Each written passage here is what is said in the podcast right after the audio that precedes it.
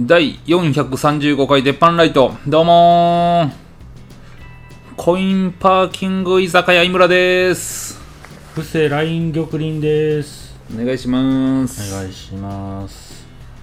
まあまああの今日はちゃんと録音できてますと。えーっと前回、はい。前々回。前うん。ちょっと音声とか、録音のあれがミスってて、はいあのただただ部屋で喋ってただけの時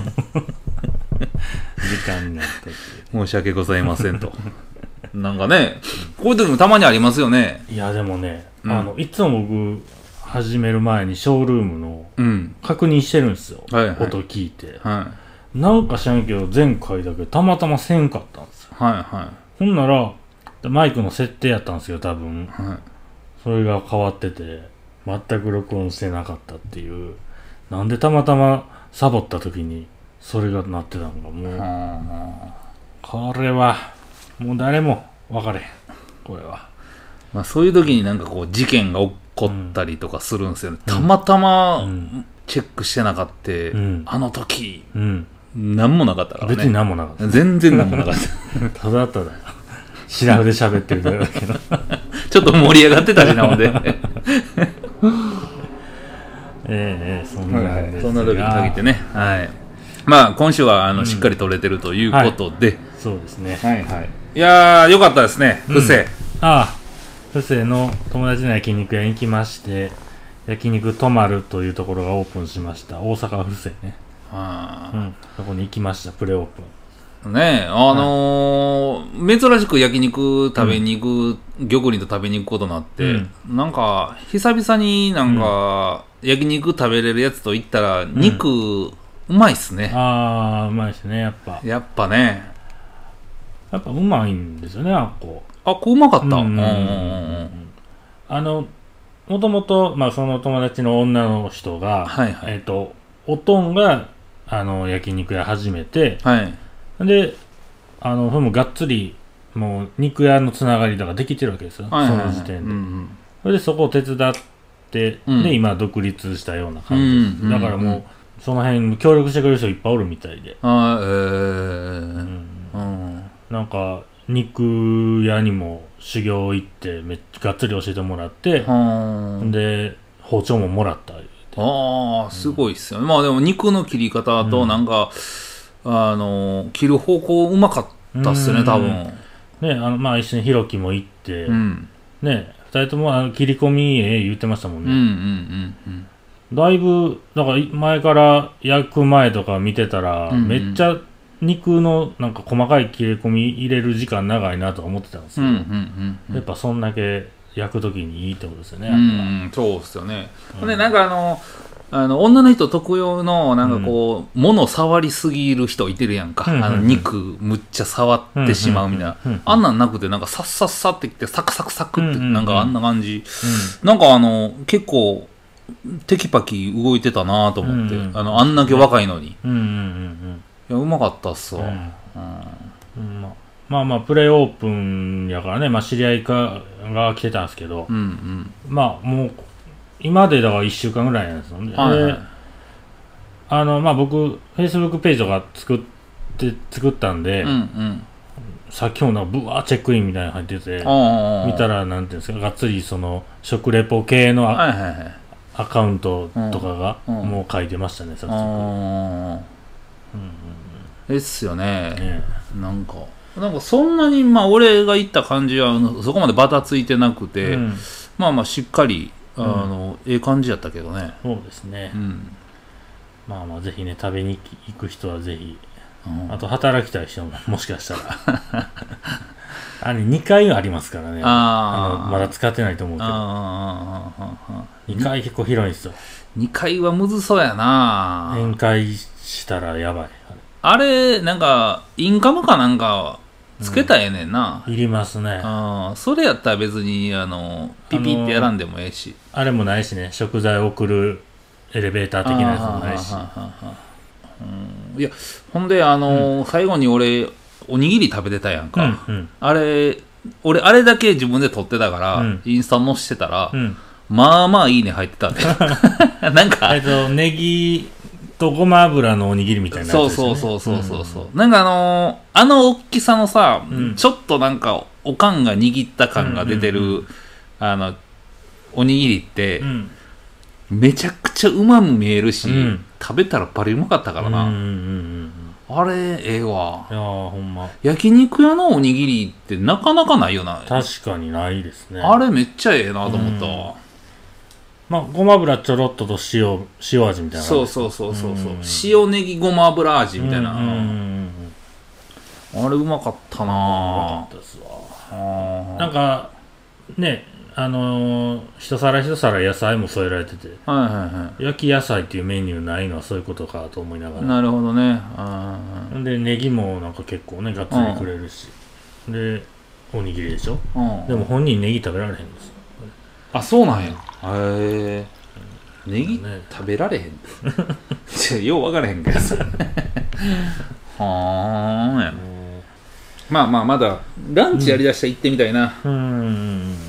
まあ一人で行きやすい作りにはなってますんでね、うん。まあまあぜひ、いいですよね。えーです。焼肉止まるね。ひらがな止まるね、うん。まあまあ見つけやすいしうん、うんうんね、うんいやほんであのー後に行ったなんはか片口やったかな、うん。うん谷町9丁目片口。片口。まあ居酒屋いわしいわえちゃうわ。何だっけ？いわしいいわしちゃうんあれ。いわしでしたあなんかいわしばっかり使って片る店。口いわしうん。いわし専門店ね。うん。あっこで会った人にさ、うん。聞いたあの樹海亭？樹海亭？なんかあのカニ食べに行くんやったらどこがいいですか？みたいな俺話してたやんか、はいはいはい。ほんでああのの和食の料理人の人がいててそうそうそうそうで聞いたんですよね。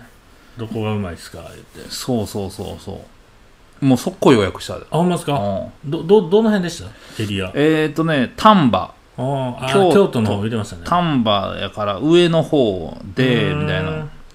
でなんかまあちょっとこじんまりとしてて、うん。1日8組だけみたいな。うであのまあちょっと珍しいカニが、まあうん。結構食べれるタイプと、うんうん。でまあ珍しいカニと普通のカニうん。と食べれるコースと、うん。まあまあベタにカニさらっと食べれてとか、うんで、へー。まあ一番安いやつみたいな。うん。保存しとこなもう一回店名いいですか？えっ、と樹海亭って言って。樹海。樹海は樹海。どの文字えっ、とねえっ、とことことぶき。寿に海？海ちょっとねレポートしますわ。はい。あ出てきた。なんか言ってました。このカニなんて読むんやったっけ？えー、間に人のカニって書いて。海座ななんかそんなんかそんなんやったな。でしたね難しい名前やったな。うん。なこのなんとかガニの店。と地魚料理。うん。大人の絶景隠れ宿まあまあ、これまたほんでうん13歳未満の人は連れてこないでね、みたいな。うん。ちょっとまあ大人な感じみたい。うん。なるほど。で、まあ俺よう分からへんが、上から2個目の、まあちょっと、うん。まあ豪華なやつ、うんうんうんうん。まあ頼んでみたんですけど。書いてぜひね。ぜひね。予約すっといけたんですか？予約はまだ空いてたね。うーん。今月末に行きますんで。あの聞いた人のお店めちゃくちゃあの美味しい和食屋なんであ、一回行ってみたい、説得力はえぐいですね。もうあ、そうなんや。あだからだからね、うん。も一回行ってうまかったら、その店一回行こうかうな。そうですね。いかんとね。なんかやっぱこの、プロに聞いたら、まあ一番、えーまあまあ、うんうん。これまだ行ってないから、うんうんうん。まあ俺が太鼓判をしてるわけじゃないけど、うんなんかあのーやっぱ説明うまいな。うんうんうん。あの、もうカニだけで勝負かけんのやったらここですわ、みたいな。確かに、うん。あのね前福岡行った時にいろいろ案内してもらったアッキーさうんうん。んなんかも、うん、あのここではこれ食うとけみたいなあーそうそうそう。もすごい分かりやすいんですよね。あなるほどみたいな。ああ、だからもう大まかに言うたらイタリアではピザ食うとけみたいな、なんか感じやん。分かるわ聞かんでもほんで台湾では小籠包食うとけみたいな、なんかポそういうンポンポン。い話じゃなくてこれ食うんやったらここのここで食うたらいいよみたいな。あでね極端な話他のは別にええけどみたいな。ぐらいのね、うん。言うてるの分かりやすくてこう行きやすいうんっていう。そやな。いやこれでうまかったらええわ思って、うん。まあちょっと大人な値段なんやけど、うん。うん。まあまああのまあ大人やになってきたから。カニと思ったらね。そうそう。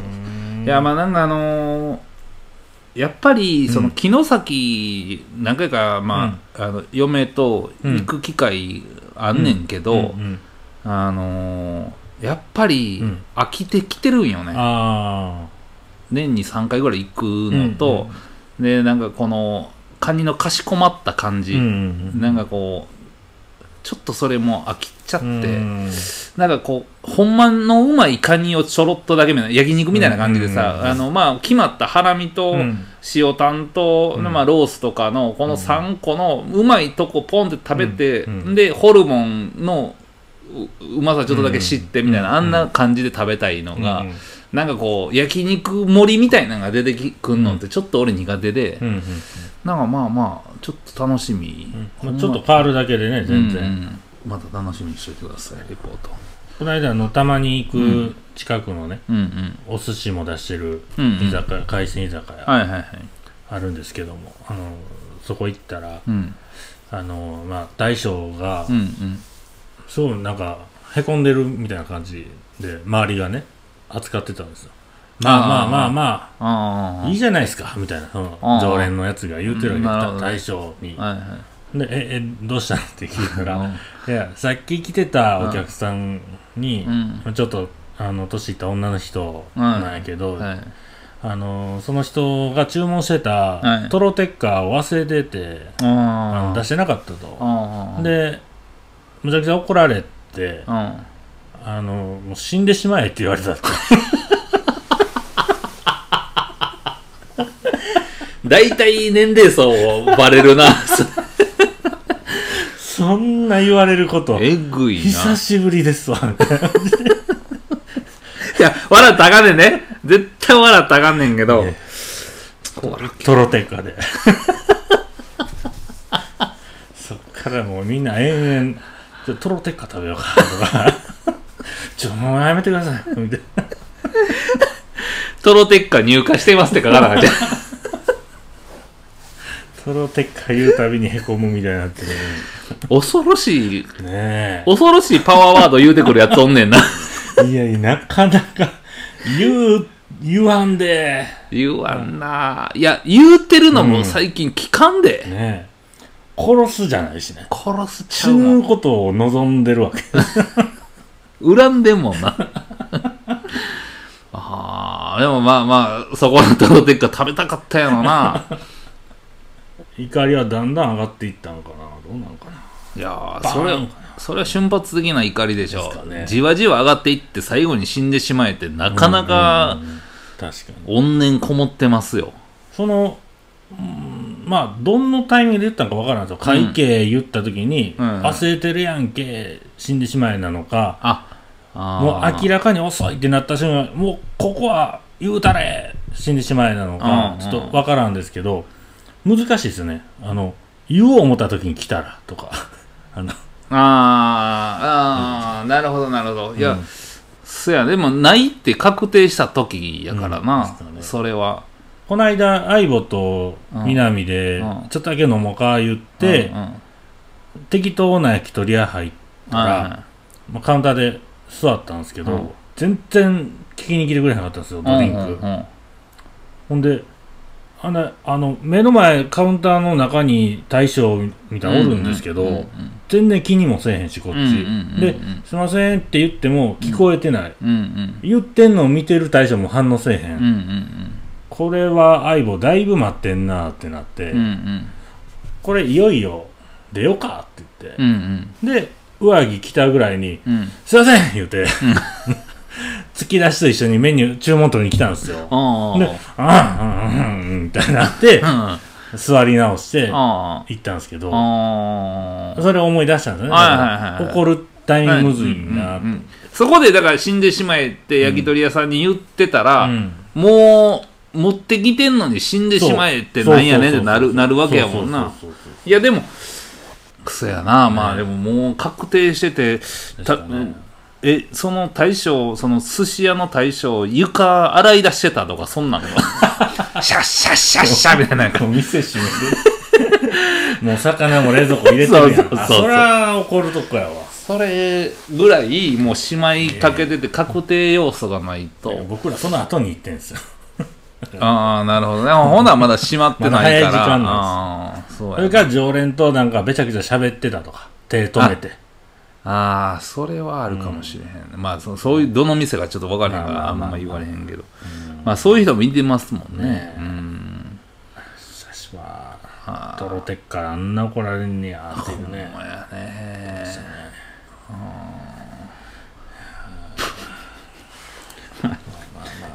まあまあまあいろんな店あるからね、うんお客さんもねお客さんもねやっぱりねうんえーっとなんかありましたか俺。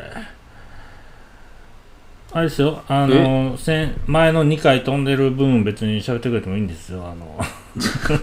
いや実はね覚えてないけど。なんか4週前のこと言うってことやろ 相手にも気使わすけどこの場合。そういえばアパホテル言うてもうええ？もうもうええとか言うてね。いやアパホテルはもうもうええんちゃいます？もういいですね、うん。次アパホテルがなんかホテルじゃないことをやりだしたら言いましょうよ。ああまあアパ若干やり始めてるとかありますからね。アパ映画館みたいな。アパシネマアパシネマ。あアパシネあマりそうやな。アパデパート。えー。あもう言うてる前に年末年始ですからね。年末ね。うん。あの目標にもしてたんですけど、はいはいはい。講談のライブ行ってきまして。講談？なんか言うたら落語みたいな感じで座ってパチンってししてこうな物語喋るみたいな感うんじの。伝統芸能伝統芸能じゃないかな。んていうのかな、うんうんうん。そういう東京とかだったら落語の寄せとかにも出てくるようなはい感じ、はいはいはいであ面白かったんで、うん。行こう思って、うん。大阪少なくてうんうんでずっと今年調べててうん。うん行ったんですけど、うん。極道南霊っていうね極道っていう一門があるみたいなんですよ、うんうんそこのなんか一人でなんか女の人だったんですけど、うんうん独演会ザザであるああで行って。あー。でまあ言うたら何？源氏と平家の戦いのこのこのシーンみたいなのをうん語るわけですよふわうん。うーん。間ちょっと笑い入れつつみたいな。あですごい臨場感ある感じで喋ってあうん。語りきってでなんかここでおしまいみたいな感じでパチンみたいな感じうん。でこう締めるようなやつなんですけどどう考えても僕最年少でしたね逆。ほんま。すごい思って。こんなそうなんや。年上の人ばっかなんやと思って。へえ年上ばっかようじいちゃん集めばあちゃん、うん、たななんかあれですか？あの予約が取れない焼肉屋みたいな感じで、うん。あの行ったら次の日の予約入れて帰るみたいな。そ れなんか。それこそ若手芸人じゃない。来月の単独は。単独単も独はうチケ売りしてるみたいないやーすごいっすよね。ねどんな情報網でえそれどこから取ったの？あもう調べてうんうん。講談い行くって決めて調べてはい行ったんですよ。はいもう見たら公式その人のサイトから直でメールを送るみたいなやり方ですよ。そのああそうなんや。チケットピアとかそんなんじゃなかったああそれでねうん。やって行って。へ偉いもんですよあのん最初にお弟子さんか弟弟子さんか知らんけどはいはい。あの説明するんですよ。あの写真撮影とか録音とかはあの控えていただきますよ。ああそんなんもあんねや。もまあ、もちろんねそれはお笑いライブ当たり前じゃないですか、でお笑いライブなお笑いライブとか、うんああいうライブは当たり前ああなるほどね。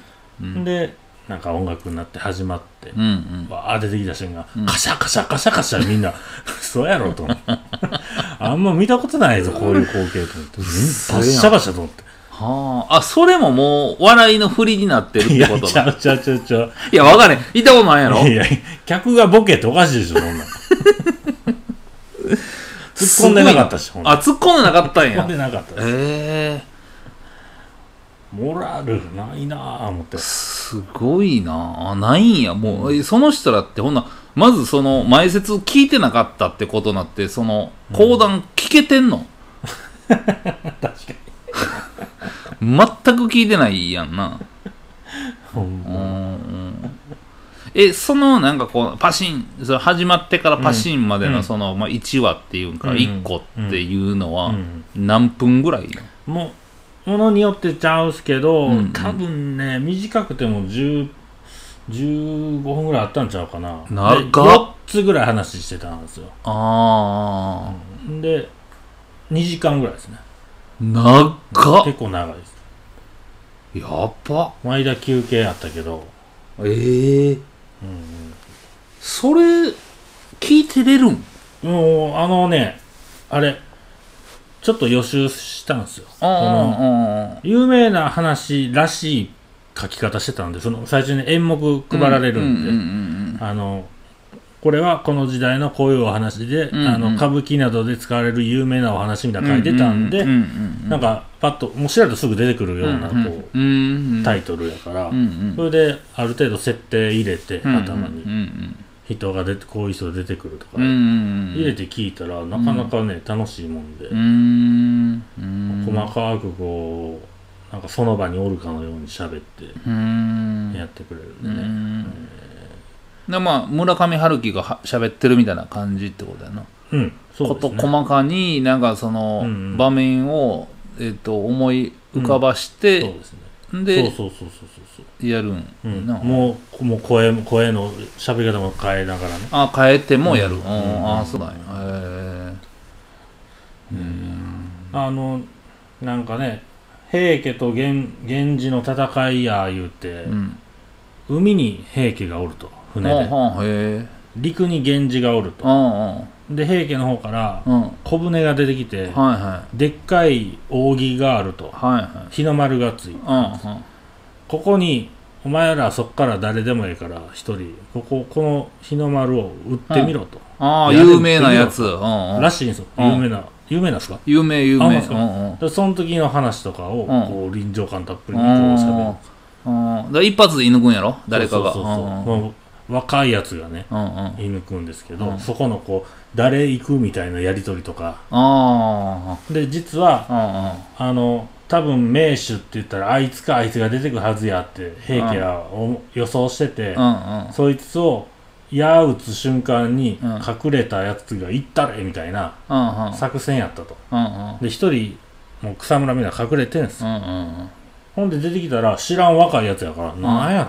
うんこんな知らんやつやってもしゃあないわ、うんうん見といたれ言うと思ったらバースーンいって言ったみたいな。うーん。何ゲームしとんねん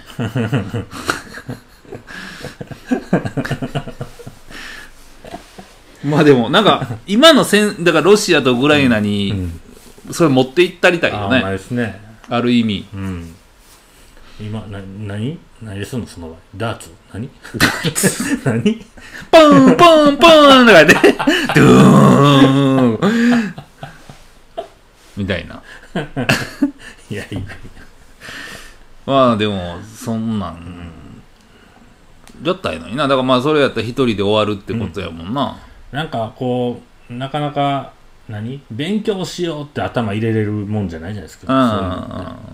そういそうね漫画読むみたいなもんですよ、なるほどね。でそういう触れてないなんか古いものっていうのは一回見ときたいっていうのがあるんで。ああ確かに確歌かに。舞伎と人形浄瑠璃と、あれあとミュージカルみたいなのもいね行きましたしうんうんうんその一回ずつやけど、うんうんうんうん。ちょ歌舞伎は行ってみたいっすよね、文楽劇場近いからね言うて。文楽あっと、えっとあのー降りたとこ。そうっすね。あはいはいはい、うん。とかまあ松松竹座とか道頓堀あるしね。松竹座あええうん。うんやっぱなんかでもみんなやったらちょっと大きなとこでなんか歴史ある感じで見たいけど、あここら辺どんなんなん？新歌舞伎座むっちゃ新しいですよ。上本町で。上本町新歌舞伎座。ああ、そこね。難波から移って。ああああああうん。まあ松竹座しか行ってないですけどうんめっちゃ綺麗やしうんうん。なんかねあの座席が4階とかまであるんですよねもう真上から見てるみたいなぐらいの安い席になると上の方になるっていう、うんうんまあ一回行ってみたいですけどね、うなんか見たことないのになんかガチャガチャ言うのもなんやけど。なんかまあうんこの年になったらまあええかもしれへんってなりますもんね、であの辺あれなんですよ最初に何やったかな。なんか1000円ぐらいであのイヤホンみたいなの借りれてはいはいはいはい。それであの説明解説みたいな同時解説みたいなのがあ聞けるってーいうあのがうん結構みんなつけてますねそれ。見やすくなってるんですね、うん。えー。結構行ってますね。そうですね。なんやかんやで。やっぱね見とかんと、うーん。うん。ただまうんあパッと誘おうっていうもんでもないですね、よっぽど興味ある人しか誘われへんですよああ確かにな。プロレス誘おうがまだマシよ。うん。いや誘い慣れてるもんな プロレスの方が。うーん。だからその、うん。もう受会亭が楽しみすぎてうん。何もしてないから最近ね、うんうんだからまあそれ以外うん。どうなんやろうな。年内ですか？じゃあもうもうすぐですか？こ今月末あほんまですか？に行きますわ僕もね新しいとこ行ってないんですけどうねん。いやもうほんま泊まるとうん。あの最近の焼肉とうん今ぐらいの、うん。あの意外なところであの仕事してる中国人が久々に来たんですけど、はいはいはいはい。年近い、うんうんねでまあ一人で来てうんうん。飯行こうかってなって、はいはいはい。であのどこ行こうこの辺海鮮か、えー焼肉焼き鳥って焼き鳥ってなって、はいはいはいああそうなんだ、うんで行ったんですけど、カウンターの焼き鳥で2人で食うたんですけど、うんもう中国人って大体そのみんなで飯食おうってなったら、うん。大勢になるしうん。声でかいし、うんうんであのて絶対テーブル席、うんうん。で広め、うん。ちょっとこう迷惑かけることが多いうんうん声とか的にね、うんうんうんなるからうん。こういう何ししっとり焼き鳥をうん。ちゃんと食える機会がないと、鳥焼き鳥でインフンだね。ラッパーなんで。ああいやほんそうなん？どんな仕事？や、へ すぐそんな感じでなれんの？は いあのーだから行きたかった言うて。はもうあそうか意外と中国人そうか焼き鳥行けへんねやと思って。そういう機会がないって言ってたんで、あね、あなかなか喜んでましたね。焼き鳥。うん。うん。んででもむっちゃ食うんやっぱ。いやいやそんなめっちゃ食うわけじゃないですけど、うん。もうまあまあまあまあ食って、うん。焼きそばも食べようとか言ってう、んうんで焼きそば？焼きそばもあったんですけどね。焼き鳥？締め締めでね。あまあ、そこ結構多めなんですよメニューあうんうんうんもう鳥刺しデビューさせて。あで喜んで食うて。あはいはいはいん。で、まあ、奥さんと子供がホテルにおるいううんかもうだからもう美味しいから焼き物をちょっと持ち帰りしたいって言うんうんうん。ってして、でで僕出したんですけど、うん。6000ぐらいでした。安っ。安っ。焼き鳥安っ。安っ。そんな安い焼き鳥ありますか？そうなんです。これはもう地元が誇る、まあ、めっちゃ美味しい安い焼き鳥安すぎるでしょ。またこっそり言いますわ。うーん。だからちあの中国の人は焼き鳥喜ぶっていうことをね。うんうんうんうんそう確かに中国行った時焼き鳥屋ってあんあったのかな？なんかなんかでもあの焼肉屋はあるし。ふるさとみたいな焼き鳥屋あるんちゃう？んあの中国に。あーあるんですよ。なんかこうふるさと行ったことある？うどん屋の？じゃない。焼き鳥みたいな。ああ知らんっす。それは知らんっす。ああうん。なんかこう串に肉ぶわ刺さってるバーベキューみたいな焼き鳥。はいはいはいはいはい。黒門市場でなんか松坂牛売ってるようなスタイルの？黒門市場で松だけ ああいやそう知らんけど。うん。じゃあエベレストの話でもうしときましょうか。エベレストの話？いやあの最後にね。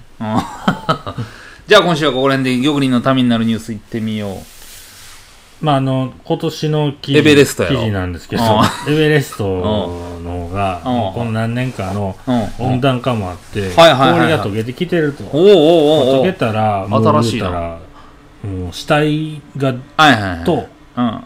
まあ止まってた人のゴミがもうむっちゃ出てきてると。うん。であのもうそれの処理が大変で、うん。あのまあ、ここネパール政府が管理してると。はいはいほんでいよいよネパール政府が、うん。えーエベレスト登山する人に、うん。普通の登山の料金っていうのもあるんですけどそれと別にうん。4000ドル約45万円ぐらいもうこれ今やったら元になるのかな、うんうんうん4000ドル支払うことを義務付けて、ああ60万。うん。でその登山者がうん。8キロずつゴミを持って降りてきたらうん返金されるっていう、おおなかなか。それもキャンプ用品から排泄物までもい,、うん。ろいろあるそうなんですけど、ん。8キロってしんどいで結構これ。帰りにねだいぶ。8キロやろ？あれ上がるときに何キロを持って行って何キロ使って降りてくんのやろな、ねえ。それでも相当ありそうですね、うん。それで自分らのゴミはあそうか。自分らのゴミは入れんのか？この場合。どうなんやろ？え上上がったら1ヶ月ぐらいおんのやろ？あれ持って帰ってくんのか？マナーとしてはそうなんじゃないですか、うんうんうんうん。でもまだねだいぶ3推測でうん。30トンぐらいまだゴミがあるはずやみたいなこと言ってますね。30トン？うん。山に30トンのゴミが残されているという、はでもうあれらしいですね。死体とかもあうん。目印にされてたりするらしいですね。処理されずに。ああなるほど。あいあいつのとこでここ右曲がろうみたいな。ここでこの辺に来てるみたいな、うーん。とものすごい世界やな思いながら。ものすごい世界やな、まあ、山の怖さやうな、んうん。拾いに行くのも金かかるしってことやうんんな。そうそうそうそう。うん若干プラスにしてもらったらねなんかみんなやりそうやけど。ああ降りて帰ってくるときにうん。ちょっとでもやったら、だって脅迫みたいじゃないですか。4000ドル取られて。あで測られて。あうんうん。いえ7.5ぐらいこれはみたいな。うわ。ちょっと待って言うて。これもゴミですみたいな。は 髪の毛剃って。あ。まあエベレスト行く人は知ってるやろうけど なかなか調べんとエベレスト登るみたいなその富士山が外人登ってるみたいなスタイルないからな。ございます。そうですね。まあまあもうまあ冬に入ったら富士山ももう登られへんなってるから。そうですね。まあまた来年つうことで。じゃあ今週はここら辺でありがとうございました。ありがとうございました